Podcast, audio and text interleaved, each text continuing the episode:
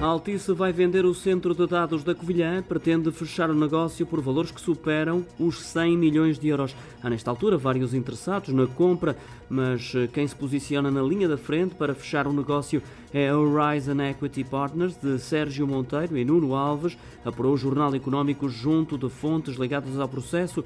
O acordo de venda deverá ser assinado até ao início de julho. Esta é uma das notícias em destaque na edição desta semana do Jornal Económico que já se encontra nas bancas está também acessível através de leitor.jornaleconómico.pt.